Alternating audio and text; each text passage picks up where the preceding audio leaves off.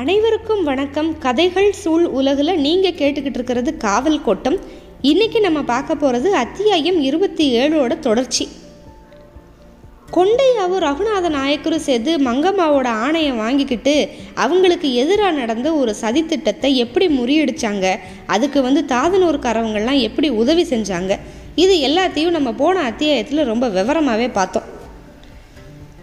இது அது நடந்து அந்த ஒரு இரவு இந்த சம்பவங்கள் எல்லாமே நடந்துச்சுல அன்னைக்கு மறுநாள் வந்து நண்பகலில் மறுபடியும் இவங்க வந்து அதாவது கொண்டையாவும் ரகுநாதனும் நாட்டு ராணியை வந்து நாட்டிய சாலையில் போய் பார்த்தாங்க. கூட வந்து திண்டுக்கல் கோட்டை தலைவன் ரங்காரெட்டி பக்கத்தில் நின்றுருந்தான் கொண்டையா வந்து அவனை வணங்கிட்டு கையில் இருந்த கட்டாரியை அவகிட்ட கொடுக்கறதுக்காக முன்னால் போனான். அது வந்து வேற எதுவும் இல்லை அந்த சாளுவ கட்டாரி. இனிமே அதை நீயே வச்சுக்க அப்படின்னு சொல்லிட்டு சரி அதில் இருக்க எழுத்துக்களை வாசிச்சியா? அப்படின்னு கேட்டா ராணி. எல்லாம் முடிஞ்சதுக்கப்புறம் இன்னைக்கு தான் பகல் வெளிச்சத்தில் படித்தேன் அப்படின்னா. வாசிக்காமல் இருக்கிற எழுத்துக்களுக்கு அர்த்தம் எதுவுமே இல்லைல்ல. பகல் எல்லாத்தையும் காட்டி கொடுக்குது. இரவு மர்மமானது அப்படின்னா. இல்லை சாளுவ கட்டாரியை வைக்கிறதுக்கு அளவுக்கு என்னோட குடிசை வந்து தகுதியானது இல்லை அப்படின்னா. சாளுவ கட்டாரியா? சரி வேற வழி இல்லை. அதில் படிஞ்ச இரத்த கரைகள் அரண்மனையில் தேவையில்லாத நினைவுகள் எல்லாத்தையும் கிளறிக்கிட்டே இருக்கும். வச்சுக்கோ விறகு வெட்டுறதுக்கு பயன்படும். ஆனால் அதில் இருக்கிற நவரத்தினங்கள் விலை மதிப்பு மிக்கவை. இன்னையிலிருந்து மதுரை அரண்மனை காவலுக்கு உன்னோட குதிரைப்படை பிரிவு தான் பொறுப்பு அப்படின்ட்டா ராணி. இல்லை நாங்கள் வந்து சக்கிலியர் வம்சத்தை சேர்ந்தவங்க. ஒரு சக்கிலியனை வந்து அரண்மனை காவல் தலைவனாக யாரும் ஏற்றுக்க மாட்டாங்க. எங்கள் விதி வந்து போர்க்களத்தில் ரத்தம் சிந்துறது மட்டும்தான். இங்கே பார் இது என்னோட அரண்மனை என்னோட நாடு.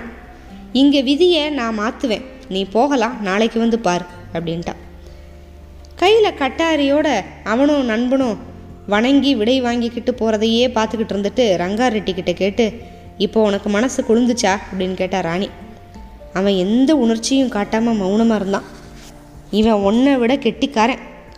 உன்னோட பையன் சென்னகேசவனுக்கு இவன் மேலே ஒரு எரிச்சல் அது வந்து நீ இவனுக்கு கொடுத்த பதவி காரணமாக இல்லை அப்படிங்கிறத நான் தெரிஞ்சுக்கிட்டேன். அதுவும் இன்னைக்கு காலையில் அப்படின்னா. ராணியை பார்த்துக்கிட்டே இருந்த அவன் வந்து அப்படியே சட்டுன்னு தலையை குனிஞ்சுக்கிட்டான். உன்னோட கோட்டையோட புறக்காவலுக்கு புதுசாக வீரர்களையெல்லாம் சேர்த்துக்கோ. அதில் அதிகமாக கம்பளத்தாரே இருக்கணும். பாளைய தலைவர்களோட இணக்கமாக நடந்துக்க விருந்து வை அவங்க வீட்டு விழாவிலையெல்லாம் கலந்துக்கோ அப்படின்னு ராணி தொடர்ந்து பேசிக்கிட்டே இருந்தா. அப்போ கிழக்கு சீமையிலிருந்து தகவல் கொண்டு வந்த குதிரை வீரன் அவசரமாக உள்ள நுழைஞ்சான். என்ன அப்படின்னா நரசப்பையாவோட உடம்போட மதுரை படை பின்வாங்கி வந்து கொண்டிருக்கு அப்படின்னு சொல்லிட்டு. அதாவது ரகுநாத நாயக்கனோட கணிப்பு வந்து இப்போ சரியாக போச்சு. நரசப்பையா வந்து ரொம்ப அவசரப்படுறாரு போகிறாரு அப்படின்னு சொல்கிறது இப்போது திண்டுக்கல் ரெங்காரெட்டி வந்து இங்கே ஏன் நிற்கிறான் ஏன் வந்து ராணி இப்படி பூடகமாக பேசுகிறா அப்படிங்கிறது எல்லாமே வாசகர்களோட முடிவுக்கே விட்டிருப்பார் இந்த ஆசிரியர் இந்த இடத்துல. அதுக்கப்புறம் அன்னைக்கு இரவு மூணாவது ஜாமத்தில் கிழக்கில் இருந்து வந்த படைகள் மதுரை கோட்டைக்குள்ளே நுழையுது. உத்தப்பன் வர்றான். நேராக அரண்மனைக்குள்ளே வந்து ராணிக்கு முன்னால் நிற்கிறான் அதாவது போர்க்களத்திலேருந்து வர்றான். என்ன நடந்தது அப்படின்னு ராணி கேட்டதுக்கு தன்னை கூட தற்காத்துக்க முடியாதவன் களத்தில் இறங்குனா என்ன விபரீதம் நடக்குமோ அதுதான் நடக்கு நடந்துச்சு அப்படின்னா உத்தப்பன். சரி நீங்கள்லாம் என்ன செஞ்சீங்க? வழக்கம் போல் மறவர்கள் வந்து இரவு நேரத்தில் பாடி விட்டு தாக்குனாங்க. சண்டை போட்டு அவங்கள துரத்திட்டு பார்க்குறப்ப நரசப்பையாவோட தலை தனியாக கிடக்குது. படையெடுப்போட நோக்கம் எனக்கு தெளிவாக தெரியல. அதனால் அந்த சூழ்நிலையில் பின்வாங்குறது நல்லது அப்படின்னு சொல்லிட்டு திரும்பிட்டேன். ஒரு பாளையத்தை அடக்க முடியாமல் திரும்புறது மதுரைக்கு அவமானம்தான். சரி நானே மறுபடியும் போய் அந்த அவமானத்தை களைஞ்சிருவேன் அப்படின்னா உத்தப்பன் சரி பார்க்கலாம். உடனே வேணாம் அவர் நேரில் போகணா போக வேண்டாம் அப்படின்னு தான் நான் சொன்னேன் கேட்கல வாள் இயந்திர மறவர்கள் வந்து ரொம்ப கம்மி. வேலு வளரியும் தான் அவங்க ஆயுதம். அப்படி சொல்கிறப்பவே அவன் சொன்னான் உத்தப்பன் உங்கள் மனசு போகிற திசை எனக்கு தெரியுது. நானும் அதை பற்றி யோசிச்சுட்டேன். அப்படியே இருக்கலாம். ஆனால் தளபதிகள் யாரும் அதுக்கு பொறுப்பு இல்லை அவங்க எல்லாரையும் எனக்கு தெரியும். கம்பள தளப தளபதிகள் வந்து பொதுவாக யுத்த தர்மத்தை வந்து மீறுறது கிடையாது. படை வீரர்கள் யாருக்குமே நரசப்பையாவை பிடிக்காது அப்படிங்கிறதையும் நம்ம ஞாபகம் வச்சுக்கணும். எவனையாவது அவர் அவமானப்படுத்தி இருக்கலாம். அப்புறம் அவருக்கு போர் பயிற்சியும் இல்லை அவர் ரத்தத்தை பார்த்ததில்ல. இந்த வேநாடு தஞ்சாவூர் படையெடுப்புகளில் ரொம்ப சுலபமாக ஜெயிச்சிட்டதுனால அவர் எல்லாத்தையுமே எளிதுன்னு நினச்சிட்டாரு. எங்ககிட்ட எதை பற்றியும் அவர் பேசினதே இல்லை. அவர் பிரதானி வேலைக்கு மட்டும்தான் தகுதி. தெரியும் தெரியும். இதுவும் சுலபமாக முடியும் அப்படின்னு கணிச்சு அவர் போக்குலேயே நான் விட்டேன் இல்லை அது ஏன் தப்பு தான் அப்படின்னா ராணி. இல்லை உண்மையிலேயே காவிரி வந்து திடீர்னு பெருக்கெடுத்து அப்போ வந்து தஞ்சாவூர் குதிரைகள் எல்லாம் வெள்ளத்தில் சிக்கி இழுபட்டதுனால தான் அங்கே வந்து நம்ம ஜெயித்தோம் தஞ்சாவூர் ராஜ்யத்தையே பிடிக்கிற வாய்ப்பை வந்து சொக்கநாதருக்கு அப்புறம் மதுரை வந்து மறுபடியும் ஒரு தடவை கைவிட்டுருச்சு. என்னன்னா அப்போ வெள்ளத்தில் மாட்டினவங்களை வந்து தாக்குறது அநீதி அப்படின்னு நினச்சி சொக்கநாதர் சும்மா காத்துக்கிட்டு இருந்ததா ஒரு கதை இருக்குது ஆனால் கரையோட தங்கள் வீரர்களை காப்பாற்ற ஓடிய படைகளை வந்து விரட்டி கொல்லுமாறு நரசப்பையா வந்து உத்தரவிட்டார். அப்புறம் எதிர்க்கிற வலிமையே இல்லாமல் அத்து போன தஞ்சாவூரை பிடிக்காம சமரசம் பேசினார். ஏன் தெரியுமா? படை செலவுக்கு ஈடாக உங்ககிட்ட வந்த பெருந்தொகையை மாதிரி ஒரு தொகையை நரசப்பையாவோட தந்தை கையூட்டா வாங்கினார் அப்படின்னு நான் கேள்விப்பட்டிருக்கேன். மூணு வருஷத்துக்கு முன்னால் வயல் வறண்டப்ப கண்ணம்பாடி அணையை உடைக்கிறதுக்காக மைசூர் மேலே மதுரையும் தஞ்சாவூரும் சேர்ந்து படையெடுத்துட்டு போனப்ப அவரோட அப்பா கூடவே வந்தார். அந்த கிழவருக்கு அங்கே என்ன வேலை? சிக்கதேவ உடையார் தோத்து போயிருந்தாலும் கிழவருக்கு எதுவுமே கிடச்சிருக்காது. அவன் அப்படிப்பட்ட கஞ்சன். நாங்கள் கருவூரை தாண்டறதுக்கு முன்னாலேயே மலையெல்லாம் அப்படி ஒரு மழை ஆனால் உடஞ்சி வெள்ளம் பெருக்கடிச்சு அது வந்து கடவுள் செயல் அப்படின்னு தான் சொல்லணும். அப்போ மங்கம்மா சொன்னா தஞ்சாவூரில் அவர் சுருட்டினதில் பெரிய பகுதியை நான் கடனாகவே வாங்கிட்டேன். மகனுக்கே தெரியாமல் எனக்கு கொடுத்தாரு. இது யாருன்னா நரசப்பையாவோட அப்பாவை பற்றி பேசுகிறாங்க தன வணிகனாகிற ஆசை வேற. பாவம் மகன்கிட்ட கூட விவரமே சொல்ல முடியாமல் போய் சேர்ந்துட்டாரு. இருந்து அனுபவிக்க அவருக்கு கொடுப்பினை இல்லை. வேங்கடமலைக்கு போனவர் தான் ஆளக்கானம் எல்லாம் ஏழுமலையான் சித்தம். நீ ஏன் இதெல்லாம் என்கிட்ட முன்னாடியே சொல்லலை? அப்படின்னா மங்கம்மா.